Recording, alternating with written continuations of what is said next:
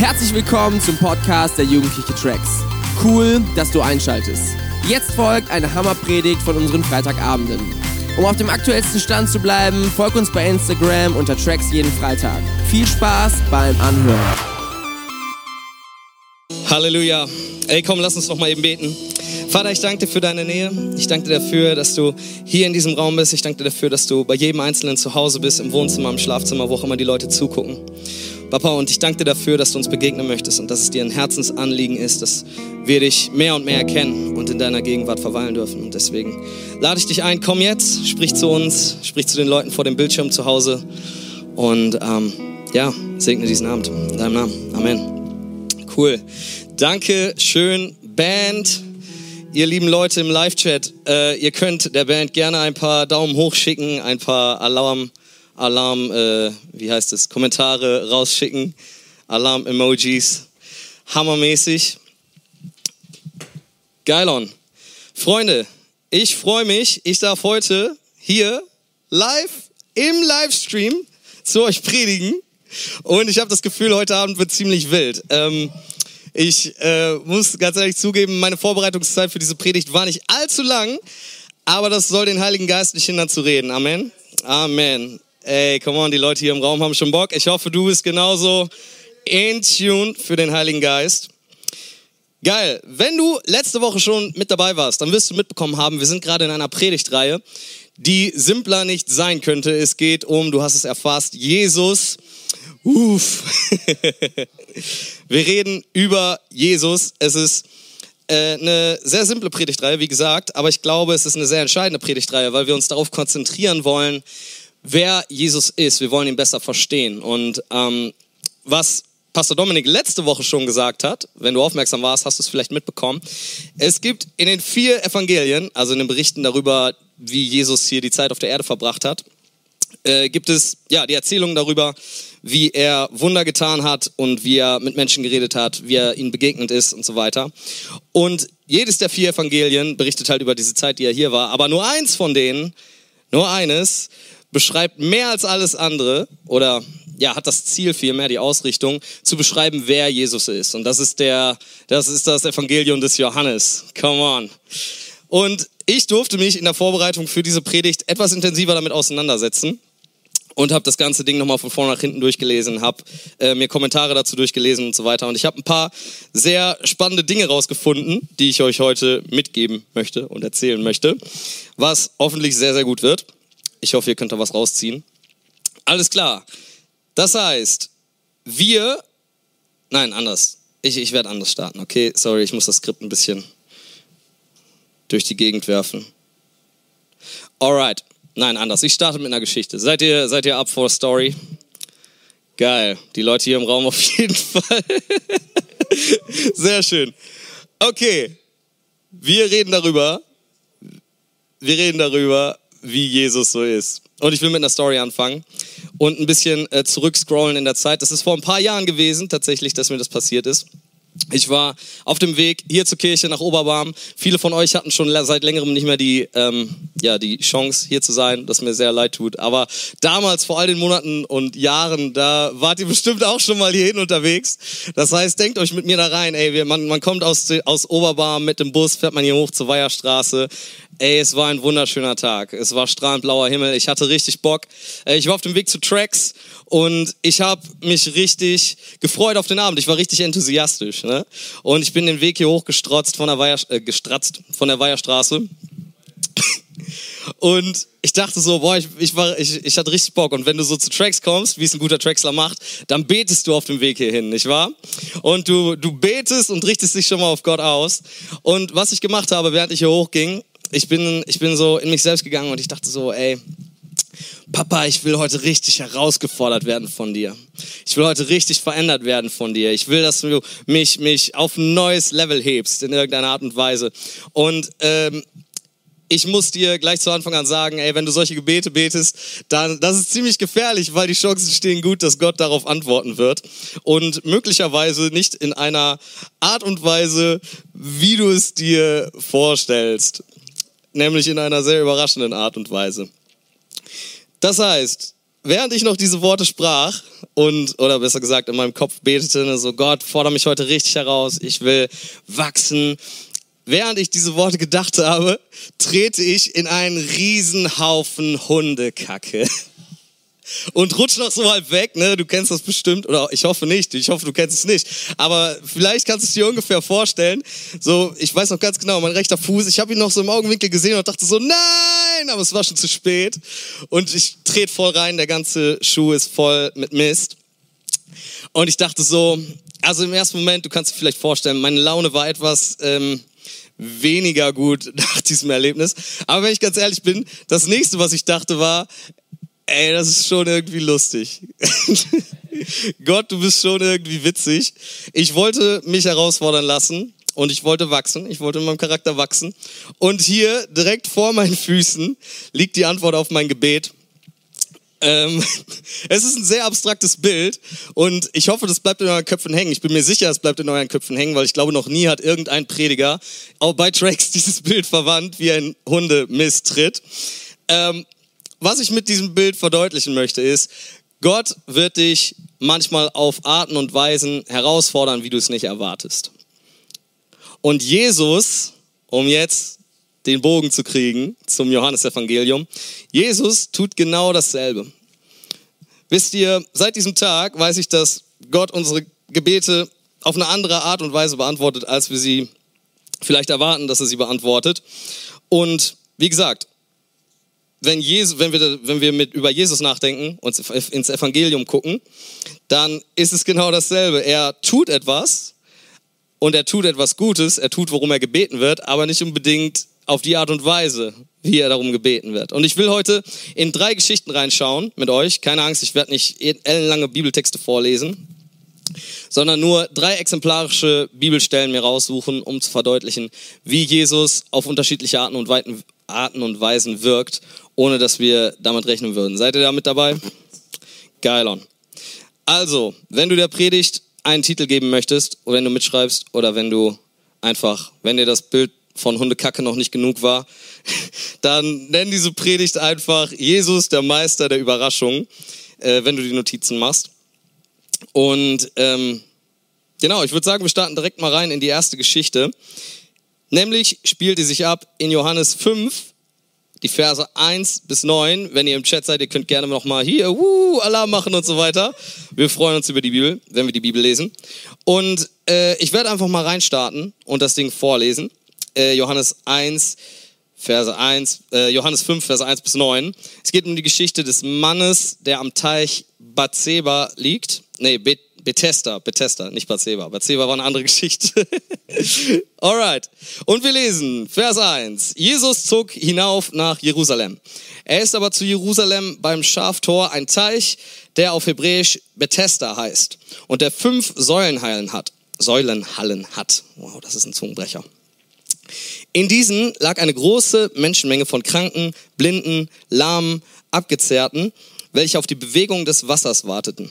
Denn ein Engel stieg zu gewissen Zeiten in den Teich hinab und bewegte das Wasser. Wer nun nach der Bewegung des Wassers zuerst hineinstieg, der wurde gesund, mit welcherlei Krankheit er auch immer behaftet war. Das war das Setting, das war die Erwartung, wie Leute geheilt werden würden. Und jetzt lesen wir weiter in Vers 5, was Jesus macht. Beziehungsweise, genau, ja, wir lesen die Story weiter. Es war aber ein Mensch da selbst, der 38 Jahre in seiner Krankheit zugebracht hatte. Als Jesus diesen daliegen sah und erfuhr, dass es schon so eine lange Zeit mit ihm währte, sprach er zu ihm, willst du gesund werden? Willst du gesund werden? Der Kranke antwortete ihm, Herr, ich habe keinen Menschen, der mich, wenn das Wasser sich bewegt, in den Teich befördert. Während ich aber selbst komme, steigt ein anderer vor mir hinab. Jesus spricht zu ihm, steh auf, nimm dein Bett und wandle. Und alsbald wurde der Mensch gesund, hob sein Bett auf und wandelte.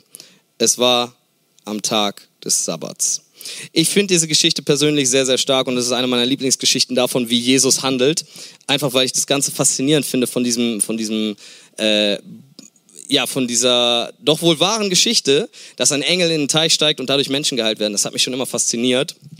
Aber was, worüber ich heute das Augenmerk richten möchte, ist, dass Jesus dem Mann, der da lag, der 38 Jahre krank war, nicht in den Teich hineingeholfen hat, um ihn zu heilen, wie es eigentlich gang und gäbe war dort, wie eigentlich die Erwartung war, äh, Entschuldigung, Jesus, kannst du mich bitte in den Teich befördern? Nein, Jesus braucht das überhaupt nicht. Jesus geht her und sagt, ähm, nö, Bro, du kannst einfach so aufstehen und wandeln.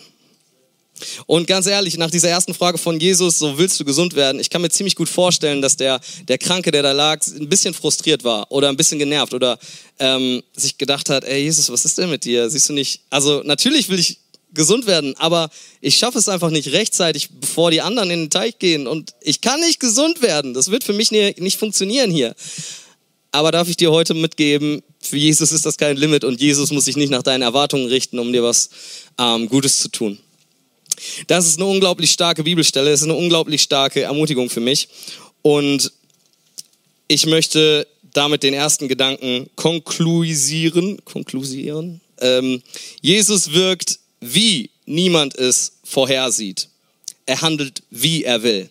Das heißt, er muss sich nicht nach unseren Vorstellungen richten oder nach dem, was wir ja denken, dass wir uns erst, keine Ahnung, vielleicht denkst du zum Beispiel, er, wenn ich wieder bei Tracks bin, wenn ich wieder mit allen anderen im Tracksraum stehe und richtig ausrasten kann, dann kann Jesus wieder was tun. Darf ich dich eines Besseren belehren? Jesus braucht das nicht. Jesus braucht nicht dieses Setting hier unbedingt, dass wir alle zusammen in diesem Traum sind und gemeinsam schwitzen und Lobpreis machen und ausrasten, sondern Jesus kann dir genauso gut zu Hause begegnen. Jesus kann dir genauso gut begegnen, wenn du von der Weiherstraße hier hochläufst und in einen Haufen dampfender, warmer, nicer ne, Geschichte trittst.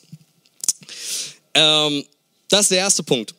Die nächste Stelle, die ich mir mit euch angucken werde, ist die Stelle in, äh, wo habe ich es aufgeschrieben? Johannes 11, Vers 39. Es ist eine Geschichte, die viele von euch kennen werden. Ja, ihr dürft wieder ausrasten, auch hier im Raum, auch im Chat. Johannes 11, Vers 39 bis 44. Es ist die Geschichte von Lazarus. Und mit diesem Punkt möchte ich gerne verdeutlichen, Jesus tut, was er will, wann er es möchte. Und diese Geschichte finde ich so unglaublich stark, weil, also um das Ganze mal kurz zusammenzufassen, die ähm, Lazarus, ein guter Freund von Jesus, ist krank.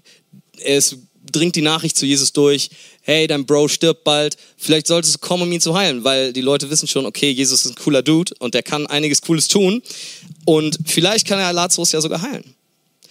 Und es geschieht dann allerdings, wenn man die Story ganz, ganz eng zusammenfasst, Lazarus stirbt, Jesus kommt zu spät, zu spät an, vermeintlich zu spät und äh, geht zu Maria und Martha, den Geschwistern von Lazarus und äh, und die, die Stimmung, also die Stimmung ist nicht so gut, weil da ist gerade jemand gestorben. Ne? Und dann lesen wir hier in Johannes 11, Vers 39, während die noch alle zusammen versammelt vor dem Grab stehen, wo Lazarus schon drin liegt, seit mehreren Tagen. Und wo Lazarus schon, äh, ich lese es einfach vor, Sekunde. Jesus spricht, hebt den Stein weg. Martha, die Schwester des Verstorbenen, spricht zu ihm, Herr, er riecht schon er fängt schon an zu stinken, denn es ist schon der vierte Tag, dass er tot ist. Jesus spricht zu ihr, habe ich dir nicht gesagt, wenn du glaubst, wirst du die Herrlichkeit Gottes sehen. Da hoben sie den Stein weg, Jesus aber hob die Augen empor und sprach, Vater, ich danke dir, dass du mich erhört hast, doch ich weiß, dass du mich alle Zeit erhörst, aber um des umstehenden Volkes willen habe ich es gesagt, damit sie glauben, dass du mich gesandt hast. Und als er solches gesagt hatte, rief er mit lauter Stimme, Lazarus, komme heraus. Und der Verstorbene kam heraus, an Händen und Füßen mit Grabtüchern umwickelt und sein Angesicht mit einem Schweißtuch umhüllt. Jesus spricht zu ihnen, bindet ihn los und lasst ihn gehen. Wisst ihr, für uns ist diese Geschichte richtig cool zu lesen, weil wir sehen im nächsten Vers direkt, oh geil, die Story geht gut aus. Für Maria und Martha war es vier Tage lang Trauer. Todestrauer. Ihr Bruder war gestorben. Und das Timing aus ihrer Perspektive von Jesus ist ein bisschen, ähm, ich sag mal so, der Disrespect war da. Also es, es hätte den Anschein machen können, Jesus interessiert sich überhaupt nicht dafür, dass äh, Lazarus gerade schon im Sterben liegt. An anderen, davor in den Versen, die habe ich jetzt nicht vorgelesen, heißt es sogar, dass Jesus vorher noch chillt zwei Tage, bevor er sich auf den Weg macht, um zu Lazarus zu kommen. Und das Timing ist irgendwie, ja, strange. Aber an dieser Story, finde ich, erkennen wir super gut, Jesus, der Meister der Überraschung, tut nicht nur Sachen, wie er es will, sondern auch wann er will. Er muss nicht pünkt, vermeintlich pünktlich da sein, sondern er kann genauso einen Toten, der seit vier Tagen schon im Grab liegt, wieder aus, den, aus, dem, aus dem Grab holen. Und ich finde diese Geschichte unglaublich stark. Es ist, es ist mega. Und um kurz mal die, die Brücke zu schlagen, was, was hat das für einen Bezug zu mir? Vielleicht hast du auch schon solche Träume gehabt, die du richtig um jeden Preis am Leben erhalten wolltest und die irgendwann einfach ja, untergegangen sind oder gestorben sind oder die du aufgegeben hast. Ich bin mir sicher, dir wird, das dir wird etwas einfallen, wenn du darüber nachdenkst. Was, ist, was könnte das sein? Und wenn wir ganz ehrlich sind, wenn ich darüber nachdenke bei mir, ich habe manchmal, also wenn das, wenn das eintritt, wenn dieser Fall passiert, ey, ich glaube richtig für was und ich habe Hoffnung für etwas und es dann nicht passiert, dann ist es echt so wie Lazarus, ey, ich will das Grab gar nicht mehr wieder aufmachen, weil das darüber nachzudenken, das stinkt und ich will eigentlich damit abschließen und es einfach wegschieben, aber darf ich dich ermutigen, hey, wenn wenn du zum Beispiel dafür betest, dass deine Freunde in der Schule sich bekehren oder Familienmitglieder, aber es über Jahre und Jahre nicht passiert ist, darf ich dich ermutigen, weiter zu beten? Darf ich dich ermutigen, noch weiter dran zu bleiben? Weil Jesus ist jemand, der selbst nach vier Tagen Tod immer noch Leben schaffen kann. Wenn du für Heilung betest, bleib da dran. Lass nicht deine Hoffnung sterben und im Grab, sondern lass Jesus diese Hoffnung wiederbeleben. Er ist der Meister der Überraschung und sein Timing ist perfekt er tut, wo letzten Bibelvers kommt, zu der letzten Story. Es, ich finde, es ist einer der großartigsten Sätze tatsächlich im Johannesevangelium. Es ist Johannes, Achtung, Johannes 1, Vers 46. Boop, boop, boop, boop, boop. Und ich finde diesen Vers unglaublich geil. Ich werde ihn direkt vorlesen. Äh, es geht um die Story, als Nathanael, ein Gelehrter, Jesus kennenlernen soll. Einer seiner Freunde äh, kommt kommt vorbei und sagt, Nathanael, komm mal rum, wir haben hier einen Nazarener, der ist, der ist richtig cool. Und die Antwort von Nathanael ist, und Nathanael sprach zu ihm, kann aus Nazareth etwas Gutes kommen? Kann aus Nazareth etwas Gutes kommen? Und ich will dir erklären, warum ich diesen, diesen Vers so unglaublich stark finde. Ich finde, er ist unglaublich repräsentativ dafür, wie zynisch wir manchmal werden können wie zynisch wir manchmal werden können. Kann denn aus Nazareth etwas Gutes kommen?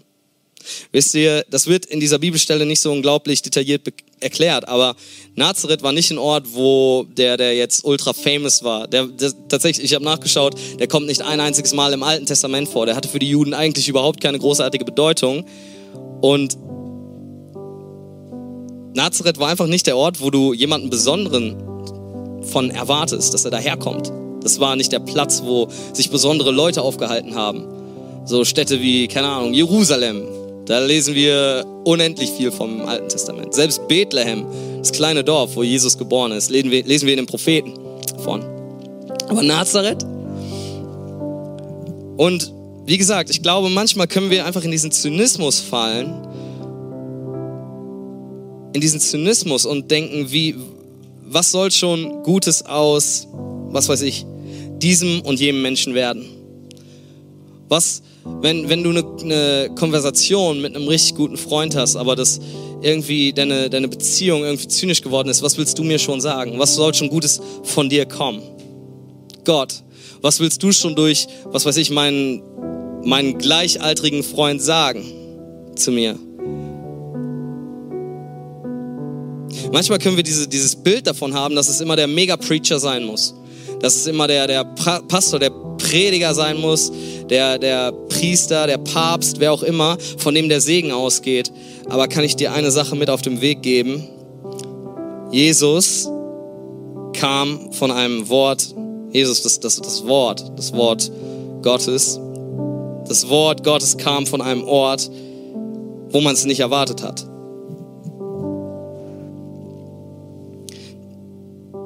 Bist du offen dafür, wenn jemand Wort Gottes in dein Leben spricht, egal wer es ist, dass du es annimmst und dass es etwas verändern kann in dir? Der dritte Punkt heißt, der für diesen Bibelvers steht, Jesus, wir hatten schon, Jesus tut Sachen, wie er es will, er tut Wunder, wie er sie will. tut Wunder, wann er will. Und er kommt von wo auch immer er will. Und er segnet von wo auch immer er will. Weißt du, die, das Wort Gottes, das hat so eine unglaubliche Kraft. Ganz egal, ob es jetzt von einem Livestream auf YouTube von Tracks ist, ob es in einer Predigt von Stephen Furtick ist, ob es selbst in einem Gespräch über einen Kaffee mit einem guten Freund ist. Wenn Gott dir etwas zuspricht und wenn Gott dir Ermutigung zuspricht, darf ich dich ermutigen, nicht zynisch darüber zu werden, ganz gleich, wo der Segen herkommt. Jesus kann dich segnen, ganz egal aus welcher Richtung. Und das tut er gerne. Lass uns doch unseren Zynismus und unsere Besserwisserei ablegen. Da und da müsste es herkommen. So und so müsste es eigentlich laufen. Jesus, so auf diese Art und Weise müsstest du mich segnen. Nein, lass uns das ablegen. Lass uns offen dafür sein, dass Jesus auf die Art und Weise wirken kann, wie er will, wann er will und von wo er will. Wisst ihr, ganz, ganz oft, ich habe schon so oft Gebete gebetet tatsächlich, wo ich im Nachhinein dachte, ey, gut, Papa, danke Jesus, dass du nicht meine Gebete so beantwortet hast, wie ich sie gebetet habe. Wirklich, weil ich hinterher gesehen habe, okay, da und da hätte das hingeführt. Wenn du mir dies und jenes damals gegeben hättest oder wenn dieses und jenes Gebet in Erfüllung gegangen wäre, wenn du das erhört hättest, dann wäre es wahrscheinlich in eine Richtung gedriftet, die nicht so cool gewesen wäre. Aber das Coole ist, Jesus weiß besser, was wir wollen, als wir es selbst wissen. Vielmehr noch eigentlich nicht, er weiß nicht besser, was wir wollen, sondern er weiß auch noch besser, was wir brauchen. Und manchmal, glaube ich, müssen wir einfach die Demut aufbringen, zu sagen, ey, Jesus, ich verstehe manches nicht, wie du wirkst. Papa, ich verstehe manches nicht. Ganz ehrlich, jetzt auch gerade in dieser Corona-Zeit, ähm, ich, ich verstehe nicht, warum es so anstrengend sein muss. Ich verstehe nicht, warum es so herausfordernd sein muss. Aber ich vertraue darauf, dass du wirkst, wie du willst und wann du willst und wo du willst. Und am Ende des Tages dient alles denen zum Besten, die, die, die, die Gott liebt. Das heißt, lass mich, lass mich dich ermutigen zum Abschluss, zum Zusammenfassen dieser gesamten Gedanken. Ich hoffe, du hast was mitgenommen. Sei ermutigt, du kannst Glauben, kannst Glauben dafür haben, dass Jesus etwas tut. Auf jeden Fall, das wird er tun. Er wird etwas tun. Aber sei demütig genug zu wissen, okay, er tut es vielleicht nicht, wie ich es mir vorstelle. Er wird es tun, aber wie, das liegt bei ihm. Wie, das ist seine Entscheidung. Und Jesus richtet sich nicht nach unseren Klischees oder unseren Erwartungen oder dem, was, was wir im Kopf haben. Wie gesagt, so ist, du musst nicht bei einem krassen Ecstasy sein, um eine Begegnung, Begegnung mit Gott zu haben. Du musst nicht das 1 zu 1 Coaching mit, was weiß ich, Pastor Christian, Pastor Dominik, mit sonst irgendwem haben, sondern du kannst ganz einfach da, wo du bist, indem du mit Jesus in Kontakt trittst, eine Begegnung mit ihm haben und von ihm gesegnet werden. Und er wird es tun, wie er will, wann er will und wo er will. Manchmal wird es sich zu spät anfühlen, manchmal wird es sich komisch anfühlen, von wo der Segen kommt. Manchmal werden unsere Erwartungen nicht erfüllt werden, aber lass uns trotzdem offen sein dafür, dass er wirken darf. Amen. Amen, megamäßig. Ey, ich will noch zum Abschluss beten. Ich hoffe, du hast was mitgenommen und ich hoffe, das fällt jetzt in die Herzen. Und Vater, ich möchte beten für jeden, der zuschaut, für jeden, der das hört, sei es auf YouTube, sei es in irgendeinem Podcast, wo auch immer.